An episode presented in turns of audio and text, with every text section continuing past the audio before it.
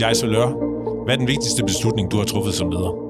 Når jeg kigger tilbage, så er nok en af dem, der definerer mig mest, der har været vigtigst også personligt. Det har været øh, beslutningen om at få Arla at flytte til Kina og starte virksomheden op der. Det var en, en kæmpe stor beslutning, både på et personligt plan, men også virksomhedsmæssigt. Og virksomhedsmæssigt så selvfølgelig, fordi det var Kina, men, men nok så meget det der at gå fra at være øh, den store forretning, de store budgetter, de mange mennesker, til ligesom at komme ind i et noget, der skulle startes op i stedet for. Det synes jeg har været rigtig øh, interessant.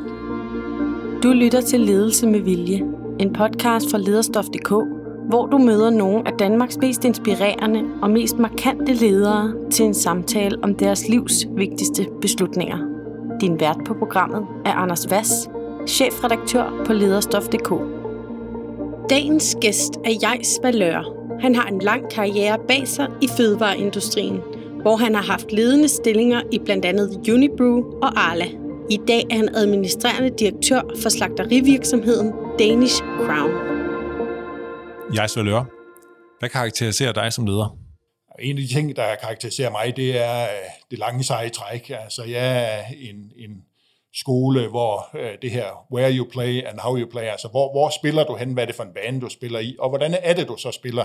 Der er jeg meget optaget af, at vi spiller de rigtige øh, spil, at vi er de rigtige fokuseret de rigtige steder. Det er en af tingene, så synes jeg også uh, karakteriseret ved at have en meget positiv tilgang generelt til tingene. Jeg uh, tænker meget i uh, muligheder, hvad kan lade sig gøre, altså hvorfor versus hvorfor ikke, hvorfor ikke, uh, og, og hele den her positive tilgang. Dit positive øh, tilgang til det, som du siger, hvordan giver det sig udtryk i praksis? Jamen, jeg, jeg, jeg boede i øh, uh, 90'erne, der boede jeg i New Zealand, arbejdede i, uh, hvad der var verdens største mejeriselskab, eller mejerieeksportør dengang, uh, Frontier.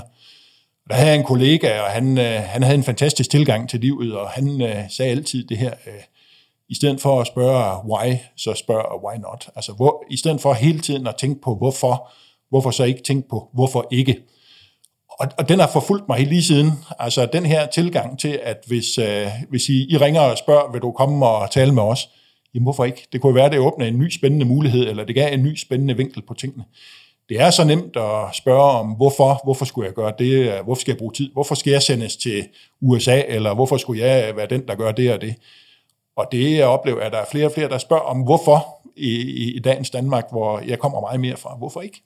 Øh, sidste år, øh, mens øh, coronaepidemien øh, rasede i, i Danmark, der var et, øh, et hotspot, måske det aller værste sted i hele landet, det var på, øh, på jeres slagteri i Ringsted. Der var 165 medarbejdere, der blev smittet. Du sidder som, øh, som topdirektør for, øh, for Danish Crown i hele verden. Øh, hvad var det for nogle beslutninger, du skulle træffe, da det begyndte at gå galt? Ja, da vi bliver ramt af corona, vi var det første store udbrud i Danmark. Der har jo været mange Øh, mindre tilfælde. Vi har også haft nogle enkelte små tilfælde, hvor der var en, to, tre, der blev smittet, ligesom i resten af samfundet. Det håndterede vi egentlig rigtig godt. Og jeg tror, vi havde øh, talt os selv lidt over i, at uh, vi, vi gjorde det godt, det her. Det, det, det gjorde vi også på den præmis. Og så lige pludselig, så får man et opkald derhjemme søndag eftermiddag uh, i august måned, at uh, der er et udbrud af corona. Det var godt nok kun nogle få, det var tre mand uh, der om søndagen, men det kommer fra sundhedsmyndighederne, der er et eller andet galt her. Og øh, så tænker man på, hold op, hvad er det, der er på gang her? Og, og der har jeg, og det kan man så sige, desværre øh, gennem de mange års erfaring, erfaring med krisehåndtering, ikke også? Og, og når, når, du kan, du, når du kan mærke i din mave, det her det er måske en krise under opsejling, så skal du altså agere. Så skal du ikke øh, begynde at, at, at sidde og tænke lange planer osv., så, videre. så er det nu.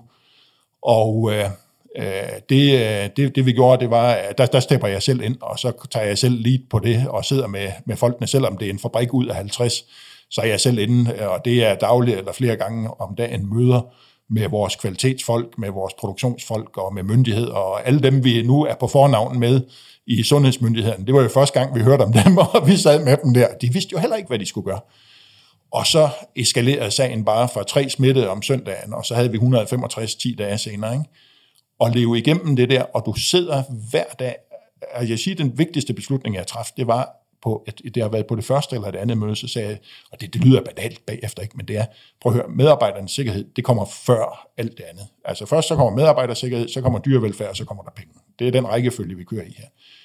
Og, og det lyder banalt, men der var nogen, der sagde til mig bagefter, det er måske det bedste, du overhovedet har sagt i den her coronakrise. Fordi det gjorde det klart for os, hvordan vi skulle gøre, agere derude. Øh, og jeg synes jo, det er bare helt naturligt, men det var ikke naturligt. der var nogen, der begyndte at tænke i penge, øh, øh, øh og det skal man ikke gøre i sådan en situation. Så selv at komme ind, tage fat, være kriseleder der, indtil du 10 dage senere står i 32 graders varme på parkeringspladsen i Ringsted og annoncerer, nu lukker vi fabrikken.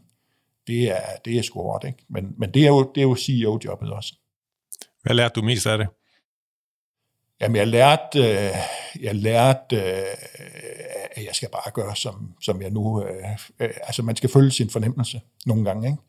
Det her, det, det kan du ikke læse nogen steder. Det, det skal du, du, du skal mærke, at det her det er en krise. Og jeg synes, vi, øh, vi klarede det til UG øh, på den måde, at vi, vi havde jo 165 syge, og der var også nogen, der blev alvorligt syge. Jeg synes, vi gjorde alt, hvad vi kunne for at håndtere øh, de enkelte personer og de enkelte tilfælde. Vi stoppede også, da vi skulle stoppe, og der var nogle hårde beslutninger der. Men, men jeg synes, vi, vi holdt linjen, og, og, og, og det, at du var selv på, ikke? altså du var der selv og træffe beslutningerne, og, og, og vi bagefter, tror jeg ikke, at der er et negativt image af Danish Crown, måske endda modsat, at vi lykkedes med at håndtere en krise, der sådan set kunne have fældet virksomheden. Det kunne den nok ikke helt, men det, det var nok tæt på, i virkeligheden imagemæssigt i hvert fald, håndtere den på en måde, hvor vi stod op og kunne være tilfreds, eller jeg vil ikke sige stolt, men tilfreds med den indsats, vi har lavet.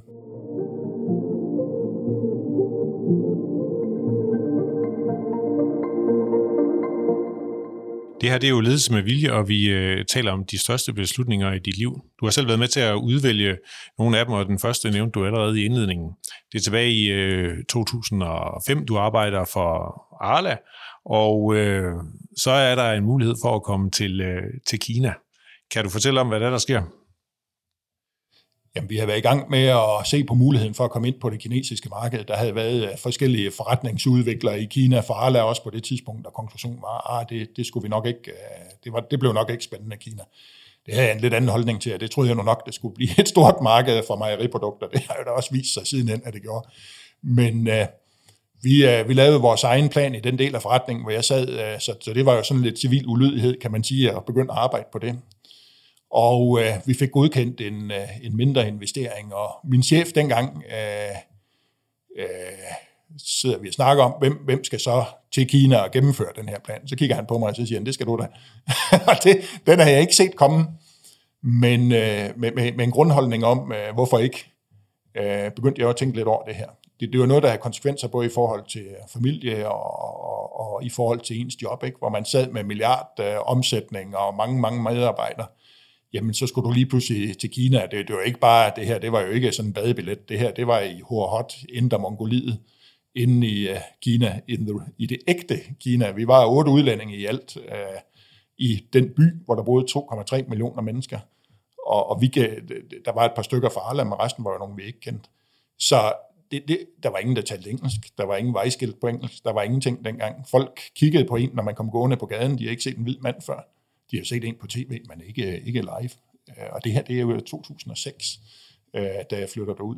Og, men beslutningen om at træffe det, det var jo et ledelsesmæssigt skifte, som har givet, synes jeg mig, en, en hel masse, både på det personlige plan, og det er virkelig at kende Kina, kende kinesisk kultur, og forstå forretning på en helt anden måde, og, og, og det, det har været uvurderligt, synes jeg.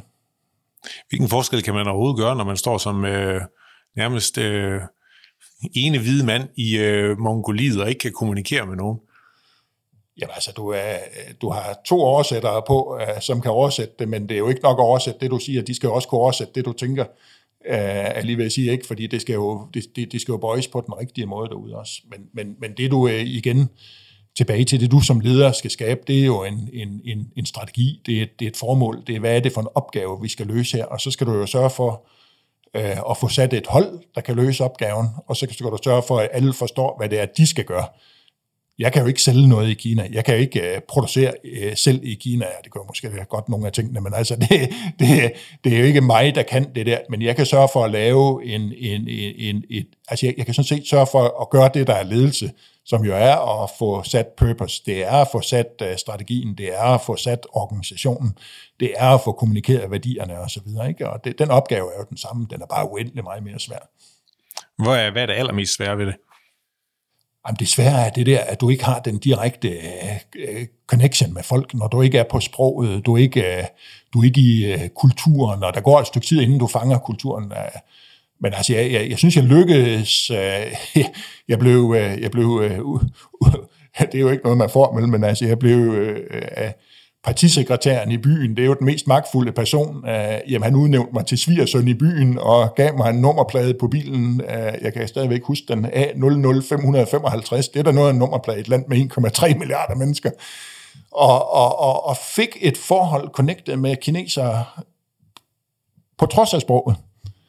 Og, og, og med en tilgang til nogle ting, som, hvor de jo også var nysgerrige, og jeg var nysgerrig, og det, det gjorde jo, at man mødte nogle mennesker, og man fik nogle, nogle relationer, hvor de jo ringede og spurgte, om du vil med ud og spille tennis, eller om du vil øh, med hen og drikke øh, noget baijiu lørdag, for, lørdag frokost hen øh, i deres hus og sådan noget. Og, og det, det tror jeg, det er din personlighed, ikke også? Men altså, du, du bliver nødt til at komme ind i det. Altså, du, du, du, enten så må du ind i det der, eller også så bliver du ikke til noget i det sådan et system. Det er jo ikke anderledes, hvis du er kineser og kommer til Danmark, tænker jeg. Men hvad er det ved dig, der gør, at du kan den slags?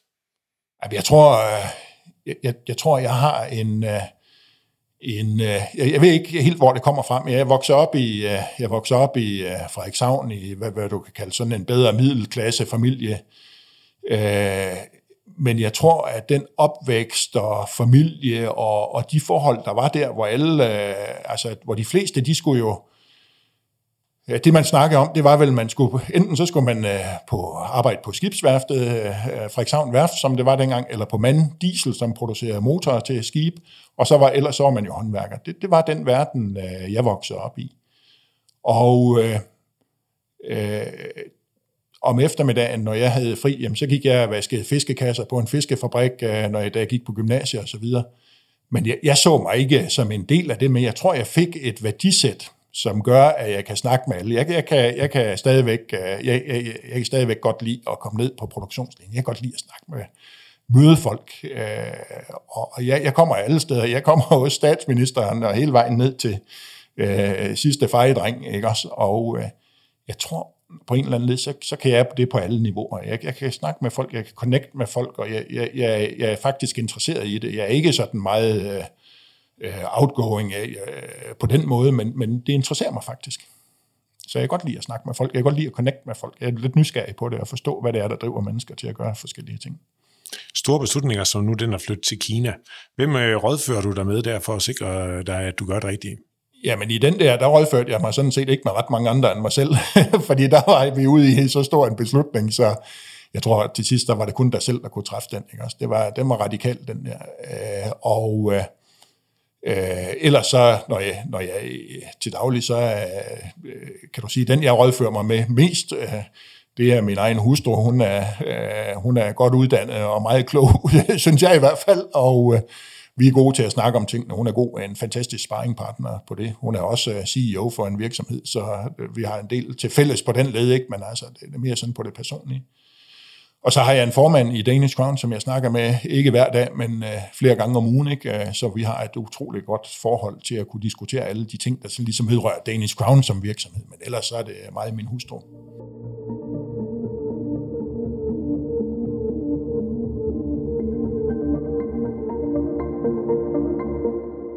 Her i Ledelse med Vilje, der plejer vi altid at bede vores øh, hovedpersoner om at tage øh, noget med, som øh, betyder noget for dem. Øh, du har taget et billede med, fordi øh, du havde ikke helt mulighed for at øh, tage, tage selve objektet med dig. Øh, kan du fortælle, hvad det er for noget? Ja, men øh, efter jeg var i Kina, så, øh, øh så har jeg jo set, at øh, alle virksomheder, eller alle øh, øh, også direktørkontor, der har du et akvarie i Kina. Øh, og, og, og man kan selv se det, går går ned på den lokale kineserrestaurant, jeg vil næsten tage et vedmål øh, på, at der står et akvarie, og, og muligvis, hvis ikke der er et akvarie, så er det formentlig en vietnameser, der har restauranten, jeg på. Prøv at gå ned og kigge. Øh, men det her akvarie med fisk, øh, som jeg er stående på mit kontor, det var et, jeg anskaffede mig, da jeg blev direktør for Danish Crown. Og øh, det, øh, det, det gør, det er, at det giver held, held og lykke til virksomheden. Det er ikke til mig, det, det er til den virksomhed.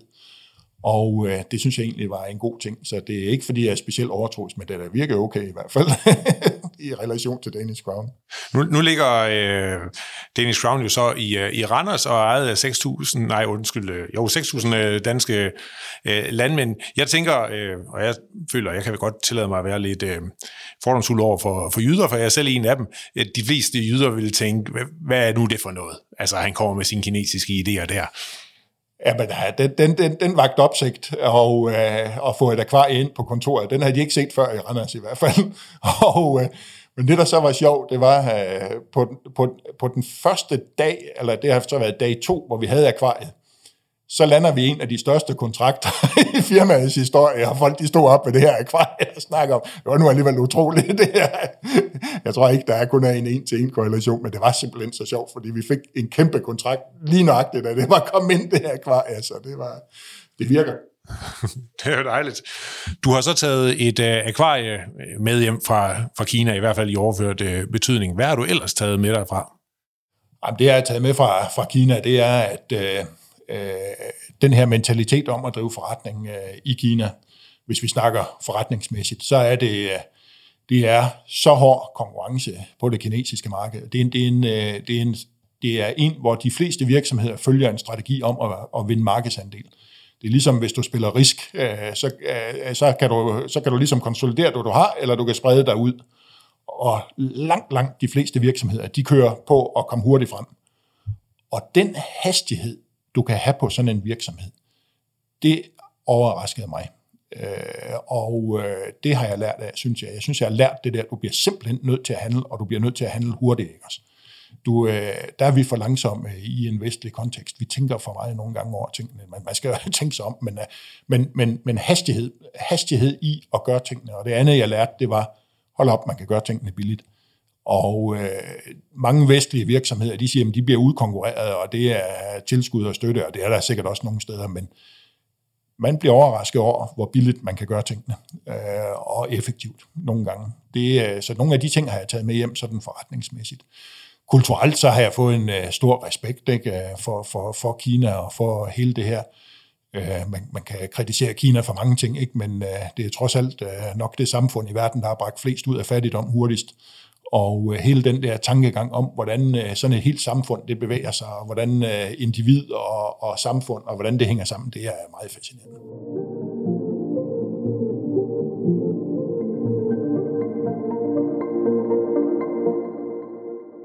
Tilbage til de store beslutninger i din karriere.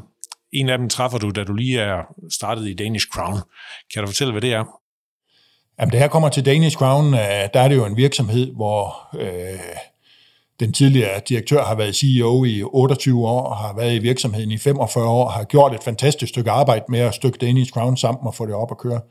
Men dermed er det jo også en virksomhed, hvor der, er, der er jo øh, få eller ingen, der kan huske, at der har været en anden direktør. Og der kommer du ind som ny mand.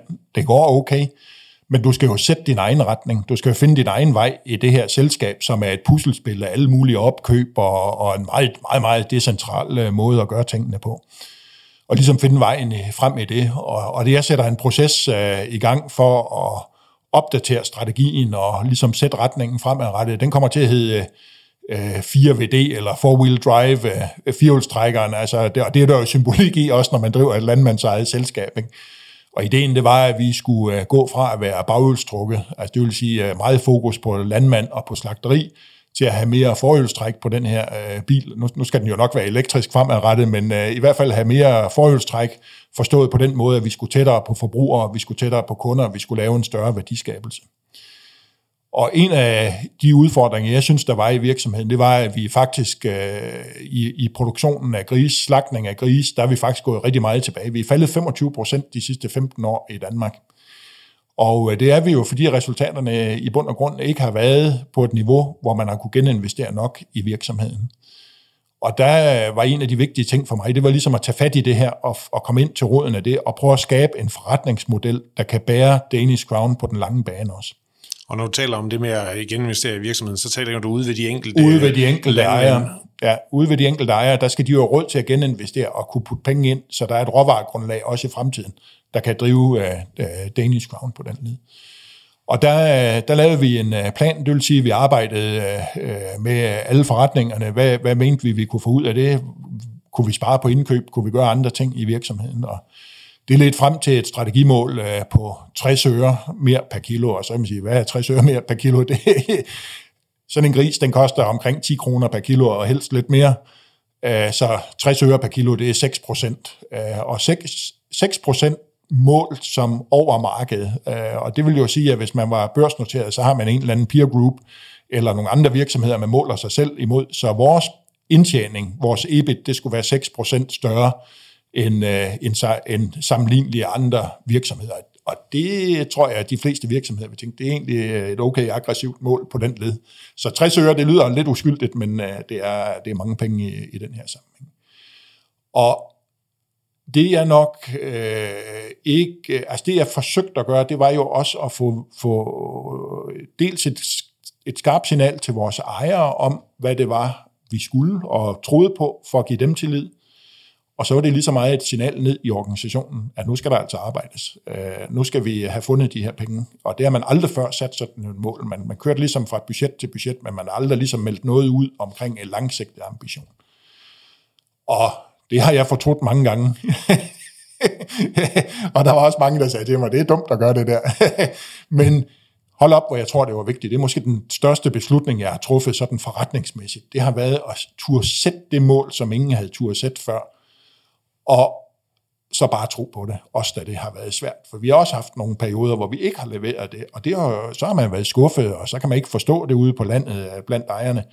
Men øh, nu leverer vi øh, målet og, og, og lidt til, øh, og det, det har skabt en helt anden øh, positiv stemning. Men du skal jo ture som direktør, du skal jo ture træffe de beslutninger. Den der, den er der heller ikke, at du kan diskutere det med din formand eller øh, med dig selv. Til sidst, så skal du træffe beslutningen. Den er der ikke andre, der kan træffe for dig.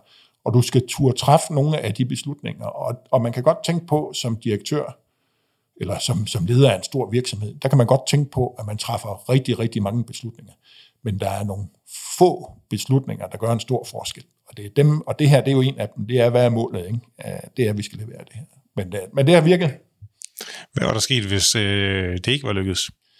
Jamen, øh, jeg kan huske et øh, repræsentantskabsmøde, der var, jeg, der var jeg og formanden, jeg tror, vi var på scenen i næsten syv timer, og øh, det stoppede først med kritik, da klokken blev otte, og folk var så sultne, så de ikke kunne mere. og det kan vi grine af bagefter. Men, men det er jo okay. Altså, det er okay. Vi har ikke leveret varen. Vi havde udfordringer på det tidspunkt i vores engelske forretning, som trækker os voldsomt ned. Og øh, så skal folk jo være kritiske. Men det, du sætter et mål, gør jo også, at de kan måle dig.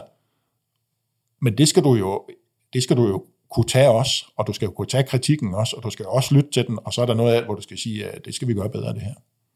Sammen med det her firehjulstræk øh, som strategi, så har I jo også en strategi i øh, Danish Crown, som du selvfølgelig har været med til at øh, definere, om at I vil være øh, bæredygtige, og det øh, reklamerer I også for, og I taler om øh, Øh, klimaneutral på, på sigt, det er jo, kan man sige, en, øh, en grundlæggende modsætning til øh, den nemme vej, som bare er at spise nogle grøntsager i stedet for alt det her øh, kød. Hvad er tanken bag det, når I nu er ejet af nogle bønder, der producerer svin? Jamen, da vi, øh, da vi lancerede vores strategi for fem år siden, øh, så, så spurgte, der var nogle konsulenter, så spurgte de, hvad med, hvad med det her med vegetarer, og hvad med det her med bæredygtighed? Er det noget, der skal med i strategien? Og så sagde jeg, det skal det ikke, fordi øh, det er ikke stort. Øh, og øh, lige nu der drejer det sig om performance, det drejer sig om at tjene nogle penge. To år senere, der måtte jeg nok sige, at øh, vi har lige et par ting, vi skal snakke om her. Øh, og der fik vi sat bæredygtighed på agendaen. Så, så du kan sige, at jeg læste det forkert for fem år siden, eller jeg har i hvert fald ikke set, hvor stort det vil blive. Og spørg, det ved jeg ikke, om der var nogen, der har set. Men hold op, hvor det er accelereret. Og, og, og vi er jo en forbrugerdrevet virksomhed til sidst, så vi lytter jo til, hvad markedet ligesom efterspørger. Og så satte vi bæredygtighed på agendaen, og øh, jeg synes, vi lykkedes øh, over min forventning. Det det er jo, ja, vi skal jo ud og arbejde med ejerne. Altså på grisene her, der har vi øh, fået klimacertificeret alle danske producenter af grise til Danish Crown. Og det er, jo, øh, det er jo ejerne, der ejer virksomheden, og det, det, er jo, det, det er jo en positiv ting, men det er også et dilemma, når du skal stille krav til dine egne ejere. Men det er lykkes, og, og det, er, det er en kæmpe sejr, det her, at vi er kommet igennem med det. Og det gør jo, at når vi har certificeret det, vi kan følge det her, at, at hele den her sporbarhed fra gården og frem i kæden, det gør, at vi kan begynde at sætte mål og begynde at arbejde med bæredygtighed på en uh, struktureret måde. Det er det, vi gør for øjeblikket, og det, er, det gør, at vi er kommet i dialog med jeg vil sige, nogle af de mest krævende kunder og de bedste kunder i Europa, der er vi kommet op på et helt andet niveau på den her agenda. Og jeg synes også, at blandt forbrugerne er det blevet rigtig godt modtaget, det her. Men der er jo lang vej hjem endnu. Det her det er ikke noget, øh, man lige... Man gør ikke lige dansk øh, landbrug eller dansk produktion af grise klimaneutralt over natten. Det kan ikke lade sig gøre. Men vi kommer til at, øh, altså, vi kommer til at, at reducere øh, ganske betragteligt over de kommende år. Det er jeg helt overbevist over. Jeg er sikker på, at du får det spørgsmål hele tiden, så du har sikkert et godt svar. Men er det ikke lidt øh, hyggelig overhovedet at tale om bæredygtighed, når man, øh, når man er i øh, kødbranchen?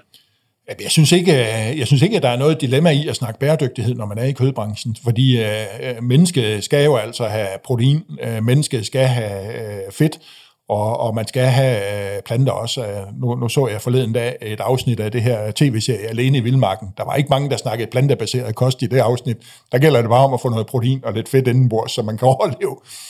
Og, og, og det, det, det, var, det, var, det var sjovt. Øh, øh, altså, når man spørger forskere, så siger de, at mennesker har jo en indbygget lyst til kød øh, og umami-smag. Det er bygget ind i vores DNA, at vi skal søge noget protein, noget fedt og noget øh, sukker, fordi det er det, der fueler øh, motoren. Og jeg, jeg er jo ikke modstander af plantebaseret kost. Altså folk kan spise, øh, og jeg spiser det også, øh, jeg tror da også selv, vi spiser mindre kød i dag, end vi gjorde for, for fem år siden. Øh, jeg synes bare, man skal have valget. Og jeg synes jo ikke, der er et dilemma i det, hvis vi kan omstille produktionen af gris til at være klimaneutral. Så er der jo ikke et dilemma i det. Så kan du jo sådan set uh, spise alt det. Jeg, jeg havde en sjov en sjov diskussion med en af forskerne omkring de her øh, klimakostråd, der er kommet ud, altså hvor man bygger klima ind i kostrådene. Vi siger, at hvis nu vi kan producere klimaneutral gris, vil kødet så have samme plads i din kostpyramide? Og det, det vil de så ikke svare på, men det er jo egentlig et sjovt spørgsmål, ikke? fordi kan du producere den klimaneutrale gris, og det kan du i fremtiden, det er helt overbevist om, jamen så, så kan du jo sådan set spise alt det, du vil for en klimabetragtning. Ikke? Hvad gør du selv for, at øh, verden når der hen til, hvor man kan det, producere en klimaneutral gris? Step 1, det har været øh, i at, at blive klimaneutral. Det har været certificering og få data på plads. Nu er vi i gang med at lave øh, livscykelanalyser, øh, det vi kalder science-based targets, er vi ved at sætte op. Jeg tror jo, at der kommer et tidspunkt, hvor jeg tror, det ligger et stykke tid ude, men jeg vil ikke blive overrasket, hvis man kommer til at deklarere øh, indholdet af, af CO2, eller altså klimapåvirkningen på sine produkter ligesom vi i dag øh, deklarerer, hvad ernæringsindholdet er, eller hvad prisen er, så, så kunne jeg godt forestille mig, at vi kommer derhen. Det, det tror jeg, det bliver inden for en overrække. Og, og, og så lægger du jo tryk på, at du har data på plads, og du bygger hele den øh, kæde bagud. Så det her det er en, en lang række initiativer, og for os så starter det jo helt ude på gården. Altså det starter med, hvordan du fodrer grisen, det starter med, hvordan du dyrker markerne, den nemme del, det er sådan set vores værdikæde inde i slagteriet, fordi der er det bare at lave en elektrisk omstilling. Det er, det er nemt og enkelt i princippet. Det koster nogle penge, men det er jo ikke kompliceret som sådan. Og så er det emballager, det er transport og så videre, så det, det, vi har en plan for det, og den følger vi, øh, så jeg er helt overbevist om, at vi lykkes med vores bæredygtighedsmål.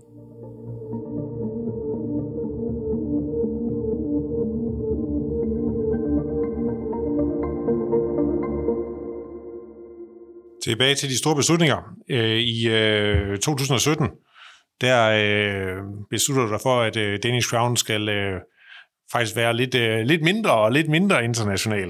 Øh, kan du fortælle om den store beslutning, hvor den kommer fra, og øh, hvad øh, der er baggrunden for den? Det var, da vi frasolgte vores amerikanske aktiviteter. Vi er stadigvæk i USA med nogle andre selskaber, men vi frasolgte det, der hed Plumrose i USA. En milliardforretning, øh, øh, og øh, men når man sådan begyndte at kigge på det, det var, det var en dygtig ledelse. Det var måske en af de bedste ledelser i et selskab, vi havde, der sad i USA. De gjorde et godt stykke arbejde. Men når jeg kiggede på, hvad det bragte hjem til ejerne i Danmark, i forhold til den kapital, vi havde stående i USA, så var det ikke nok. Og øh, det, var, det var positivt, det var lønsomt, men vi købte, altså vi købte øh, kød i USA, vi forarbejdede det i USA, og vi solgte det i USA til Walmart og andre kunder, Costco og så videre i USA. Der var ingen synergi med resten af forretningen i Danish Crown. Det var en standalone forretning, og det, øh, det vi gjorde, det var at sige, at det, det, vi er ikke de bedste ejere af den virksomhed. Og det, der lykkedes, det var at lave et rigtig godt salg af den virksomhed til, til en anden spiller i branchen, som var meget mere øh, vægtet mod USA. Og øh, det vekslede vi sådan set til en investering i øh, øh, nummer to i bacon i Europa. Vi, vi, var, vi var på det tidspunkt nummer et i bacon i Europa, så købte vi nummer to, og nu er vi bare suverænt nummer et.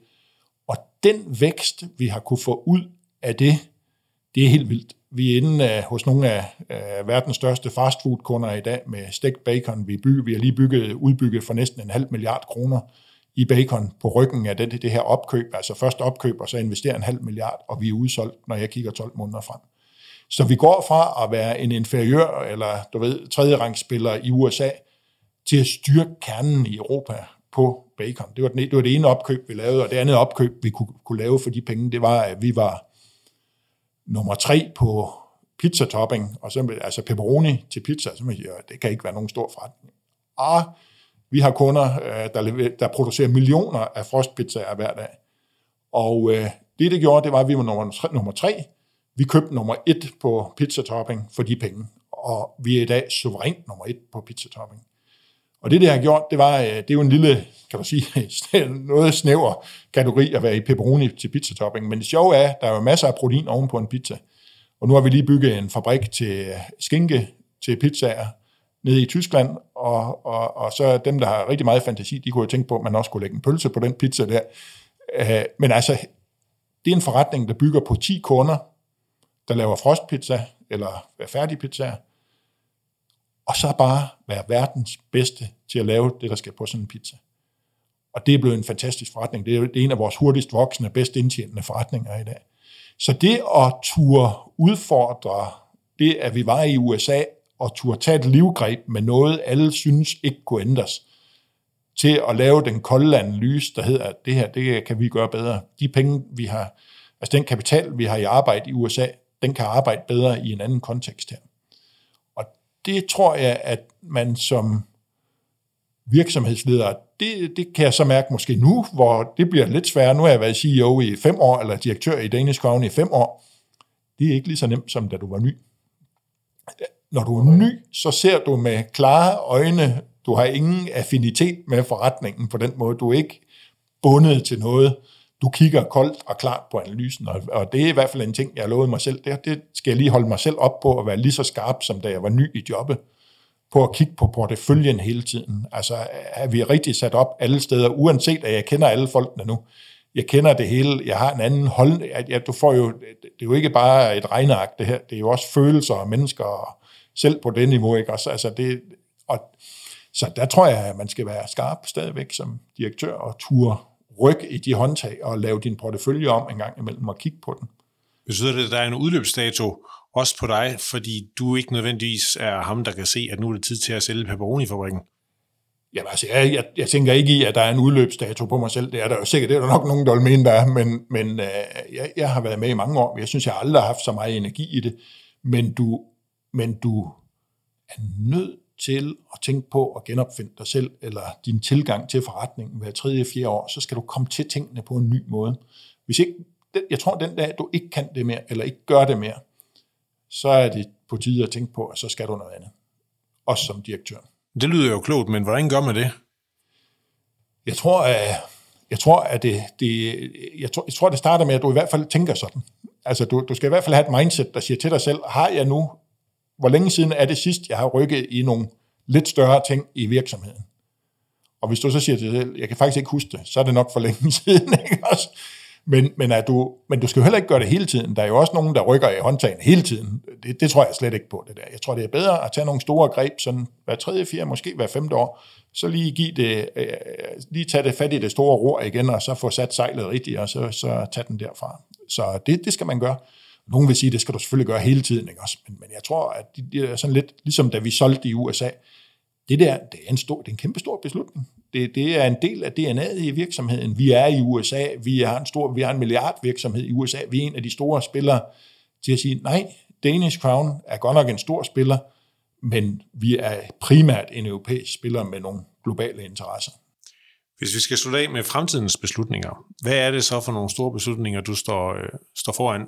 Jeg tror, øh, en af, de, øh, en af beslutningerne som øh, jeg ved ikke, om det er en beslutning, men altså en af de ting, vi skal have gjort, det er på bæredygtighed. Der kommer det til at stille nogle større krav til os i at have sådan en, jeg vil kalde det en end-to-end-tankegang. Det vil sige, at vi har altid snakket jord til bord i landbruget. Men når du begynder at snakke bæredygtighed, så, så klapper fælden endnu mere, fordi du skal ligesom kunne helt ude fra gården dokumentere dit bæredygtigheds Øh, bæredygtighedskoncept hele vejen igennem. Vi har også forbrugere, der bevæger sig mere lokalt, øh, mere nærproduceret, mere tæt på, og vi er jo, meget af vores forretning er jo det modsatte af det, som er stor skala og produceret øh, til, til eksport og, og rundt i verden. Så at knække koden på bæredygtighed med skala, det tror jeg bliver en af, af de næste, øh, kan du sige, de næste fem år, så er det i hvert fald en af de ting, jeg har, det er den ene ting, jeg har helt op på radaren, hvordan er det, vi bygger det her på en måde, hvor det er meningsfuldt for den person, der sidder i Italien og køber produktet og forstår vores koncept med bæredygtighed, og det differentierer og skaber værdi. Det andet, vi skal lykkes med, det er, jeg tror, vi kommer ikke til at se salg af kød på den måde, vi kender det i dag. Det, det vil stadigvæk findes, men det der, du går ned, og så ligger der øh, i køledisken 5 meter med kød øh, i forskellige udskæringer, så skal du sådan set selv finde ud af, hvad du gør med det. Det, det tror jeg bliver mindre i fremtiden. Øh, vi vil se meget mere af, vi, vi kalder det convenience, men, men det her færdigretter eller øh, måltidskomponenter eller måltidsløsninger, hvor du selv går hjem, og enten så er det klar til at ryge i mikroovnen, eller du skal selv samle dit mad, øh, øh, eller hvad man nu skal sige, og food service, øh, men altså primært det her med convenience, altså at gøre måltid enklere, og, og det kan gå, øh, vi kører forsøg lige nu i, øh, i øh, Polen, der kører vi med automater. Det er sådan noget, jeg husker, da jeg var dreng, så var det sådan noget, man købte nogle gamle kager for dagen før nede ved bageren i en automat, men uh, nu, nu er det måltidsløsninger, man kan købe på metrostationerne for eksempel. Det er vi ved at teste af for øjeblikket, hvor du kan varme dem op eller få dem med uh, hjem. Vi tænker meget i, uh, hvordan kan du lave måltidsløsninger på arbejdspladsen, hvor du kan tage det med hjem. Uh, vi tænker meget i supermarked, distribution, hvordan er det, vi kan ændre på det. Så det har vi ikke, det har vi ikke løsningen på endnu. Men det er den anden. Altså bæredygtighed med skala, ikke bare sådan noget småt og lokalt, men med stor skala. Og det andet, det er måltidets, øh, altså det er ligesom at sælge kød. Hvordan er det, det går, foregår i fremtiden? Og så er der, så er der 100 andre udfordringer, men det, det er to af de helt store, som jeg ser det. Og hvad med jeg, hvad laver personligt? Jamen altså, jeg har været med i rigtig mange år. Jeg har god energi uh, i Danish Crown. Jeg synes, vi er et rigtig godt sted. Uh, jeg har da en plan om at være med i, øh, i, i, nogle år endnu i hvert fald, og uh, forhåbentlig mange år endnu. Uh, men altså, man, man kan jo så heller ikke løbe fra sin dåbsattest, hvis man kan sige det sådan, vel? Men uh, så længe man har energi i det, så længe man har ambitionen og visionen til at drive det, så, så vil jeg gerne det. Uh, jeg synes stadigvæk, det er vanvittigt spændende med en spændende ejerkreds, men, men det er også krævende med de krav, der bliver stillet politisk og udefra og så videre til virksomheden. Så men øh, jeg føler, at jeg har energi i det, og har nogle idéer også til, hvad vi skal have fremadrettet. Tak for det, og tak fordi du vil være med i Ledelse med Vilje. Tak. Du har lyttet til Ledelse med Vilje, en podcast fra lederstof.dk. Du kan abonnere på podcasten i din foretrukne podcast-app, og vi bliver glade, hvis du også giver os en anmeldelse og nogle stjerner med på vejen. Alle de topchefer, vi taler med i Ledelse med Vilje, deler deres bedste råd om ledelse inde på lederstof.dk. Så gå ind på sitet og få inspiration til, hvordan du selv bliver en bedre leder. Bag lederstof.dk står lederne, Danmarks største interessefællesskab for ledere.